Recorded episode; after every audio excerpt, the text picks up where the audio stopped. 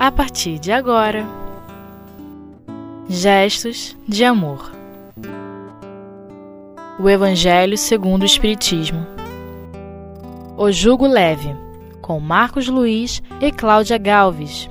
Olá, meus amigos. É com muita alegria que estamos aqui, principalmente para falar sobre essas lições tão doces do nosso querido Jesus, né? Que possamos aproveitar esse estudo com muita intensidade para ficarmos bem melhores ao final dele. Isso mesmo, né? Precisamos desse entendimento para caminharmos nestas trilhas né, das nossas provas de uma maneira mais segura compreendendo melhor o que Jesus nos trouxe para alcançarmos os objetivos no, que nós viemos, ok? Então vamos ler inicialmente aqui o, o trecho em que Jesus nos fala sobre o jugo leve. Está anotado em Mateus capítulo 11, versículo 28 a 30, e ele diz assim: Vinde a mim, todos vós que estáis aflitos, e eu vos aliviarei. Tomai sobre vós o meu jugo e aprendei de mim, que sou manso e humilde de coração, e achareis repouso para vossas almas, porque o meu jugo é suave e o meu fardo é leve. Só ouvindo essas palavras já nos traz um conforto e um aconchego que já a figura de Jesus já nos traz, né? Já não nos sentimos sozinhos já não nos sentimos fracos, porque temos esse coração bondoso a nos sustentar. Isso. E quando ele fala aflitos, nós paramos para pensar um pouco. Verdadeiramente vivemos no meio ainda de aflições, ainda de angústia, ainda de desesperos, né? E Kardec, no item 2, ele traz para a gente é, sintetiza esses sofrimentos para nós. São as misérias de todas as ordens, as morais e as físicas, são as decepções que nós enfrentamos e lidamos de uma maneira tão difícil. São as dores físicas que também estão agregadas às nossas vidas e uma dor que é uma dor muito forte para todos nós, que é a perda dos entes queridos. Não é, Cláudio? É, e quanta dor deve sentir aquele que acredita que só existe essa vida, quando não vê alegria nenhum, rec ah, nenhuma, recompensa nenhuma nessa vida. Parece assim que nada tem valor. Então, olha, Jesus dizendo para gente que existe sim uma vida verdadeira. E a doutrina dos Espíritos vem nos explicar mais detalhadamente que vida é essa. A vida do Espírito que expressa a misericórdia de Deus, que faz a gente desenvolver essa fé no futuro e essa confiança na justiça de Deus, que é até a referência de Kardec aqui, né, Marcos? É, mas a gente tem encontrado, né, e também já passamos por isso, antes de sermos convidados a conhecer a doutrina do Cristo, a doutrina dos Espíritos, que nessas dores, às vezes pensamos assim, mas as dores que eu estou passando, como simplesmente dizer para Jesus eu sigo? Como essas dores vão ser aliviadas? Né? A gente encontra muitas pessoas nessa situação.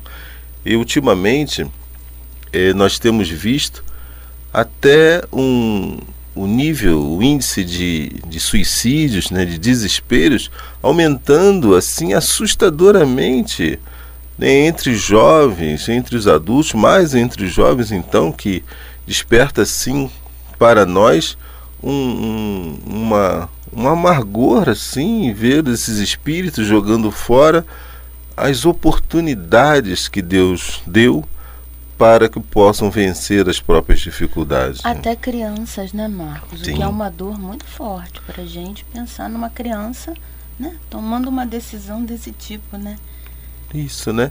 Então, quando vemos e paramos para pensar, é importante parar para pensar, né? Quando nós observamos as nossas dificuldades do dia a dia, as situações de trabalho, e agora o momento que estamos vivenciando, quantos desempregos, quantas famílias que não têm o que levar para dentro de casa, né?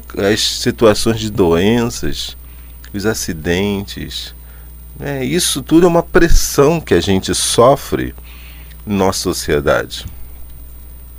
Sofremos isso, não é verdade? É, e é interessante o quanto que nesse momento a gente começa a pensar na importância de buscar a força que se tem também. Porque muitos se colocam numa posição, até mesmo quem já conhece Jesus e acredita em Jesus, se coloca numa posição de receber, né? E espera que as soluções venham e que as soluções se apresentem para aliviar aquilo que na realidade precisa de uma força, uma determinação, uma ação. Tanto que Jesus falou, né? Buscai e acharei, né, Marcos? Quer dizer, tem que ter uma participação nossa. E até no Evangelho, vamos ver lá no capítulo sobre a fé humana e a fé divina, quando um benfeitor nos fala exatamente isso. Deus está fazendo a parte dele, né? Eu costumo pensar que é como se fosse uma parceria, assim, né? Deus está fazendo a parte dele, mas ele conta que nós façamos a parte que nos cabe, né? Então, assim, da mesma forma que nós também ficamos contando que Deus faça parte dele. Só que muitas vezes nós esperamos que Deus faça a parte dele e a nossa né? Ficamos assim algumas vezes acomodados às vezes até no sofrimento, né?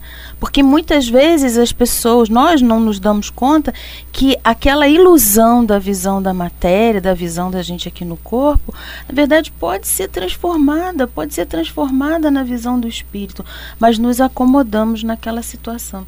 Eu costumo usar uma expressão assim, é como se a gente deitasse no pudim e jogasse a caldinha em cima. Parece que está confortável, mas aquilo ali vai acabar, né? Então precisa que eu haja precisa que eu faça alguma coisa para que aquela situação apareça diferente. E Jesus veio nos mostrar o caminho, né? E qual é esse caminho? O caminho das leis de Deus. Por isso ele diz isso e coloca como uma condição, né?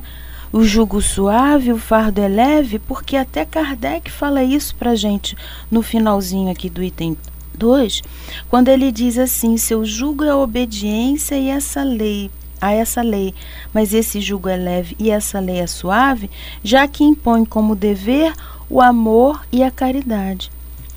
Porém, para amar e para ser caridoso, eu preciso parar de pensar só em mim. Eu preciso prestar atenção no outro, observar as necessidades do outro e buscar recursos para auxiliar o outro. Na verdade, quando Jesus falou assim, ó, Todas as leis e os profetas se resumem em amar a Deus sobre todas as coisas e ao próximo como a si mesmo. Ele disse que nós precisávamos estar em harmonia com esses três elementos, né?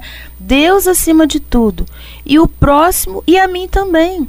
Então, olha, é preciso ficar bom para todos, não é para ficar bom só para mim, não é bom para ficar só para o outro, mas Deus está querendo que nós todos estejamos bem e é por isso que ele trabalha e todos os benfeitores que o assistem. É, né? E é interessante a ordem que Kardec trouxe dos capítulos. Ele colocou os bem-aventurados aflitos antes do Cristo Consolador. É verdade. Não é? Então, que ele explica para a gente né, as maneiras que a gente vai precisar encarar as, as situações que se apresentam. Não é? O bem e mal sofrer, o mal e o remédio, a felicidade deste mundo, perda de entes amados e mortes prematuras, né? a ideia que nós temos se fosse um homem de bem não teria morrido, e os tormentos que nós criamos para nós mesmos, né? a verdadeira desgraça que a gente observa, a gente busca né? aquela correria de, um, de, um, de uma questão material bem confortável e sem se importar com o que está fazendo para conseguir isso. Né? Então, seriam as verdadeiras desgraças, né? Então, quando Jesus traz, ou Kardec, quando Kardec traz para a gente no capítulo 6 o Cristo Consolador, né, no primeiro momento, né, no item 1 e 2, ele fala do jugo leve. Então, diante, depois que nós aprendemos como enxergar as dificuldades da vida como situações necessárias para o nosso crescimento, nós precisamos então entender Jesus como aquele caminho seguro para vencermos as nossas próprias dificuldades. Né? E a doutrina espírita nos traz isso, essa visão mais segura de quem somos e o que estamos fazendo aqui na Terra. É isso? Então agora vamos dar uma paradinha para o intervalo.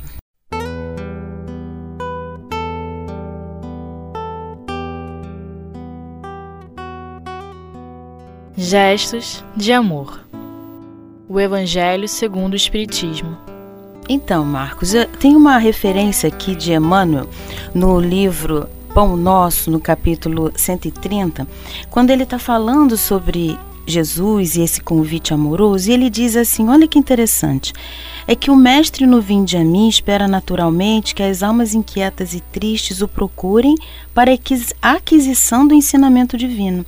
Mas nem todos os aflitos pretendem renunciar ao objeto das suas desesperações, e nem todos os tristes querem fugir à sombra para o encontro com a luz.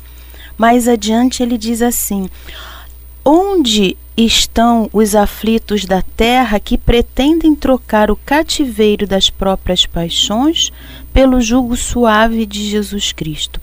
Para esses foram pronunciadas as santas palavras: Vinde a mim, reservando-lhes o Evangelho, poderosa luz para a renovação indispensável.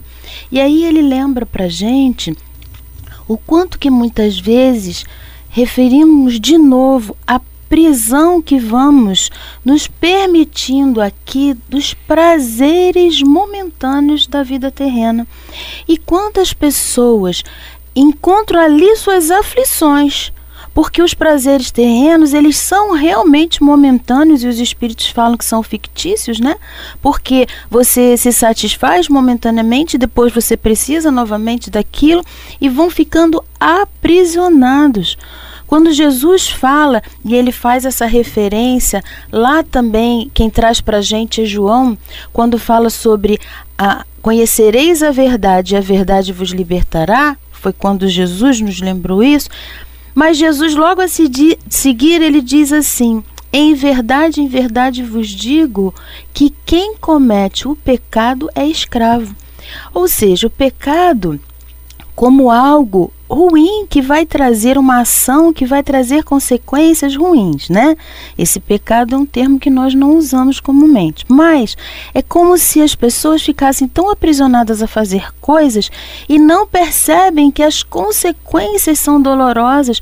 Então, muitas vezes nós criamos a nossa própria aflição. E Jesus vem dizer para gente então que as leis de Deus nos libertam. Por quê? Porque elas vão nos mostrar o caminho da verdadeira felicidade.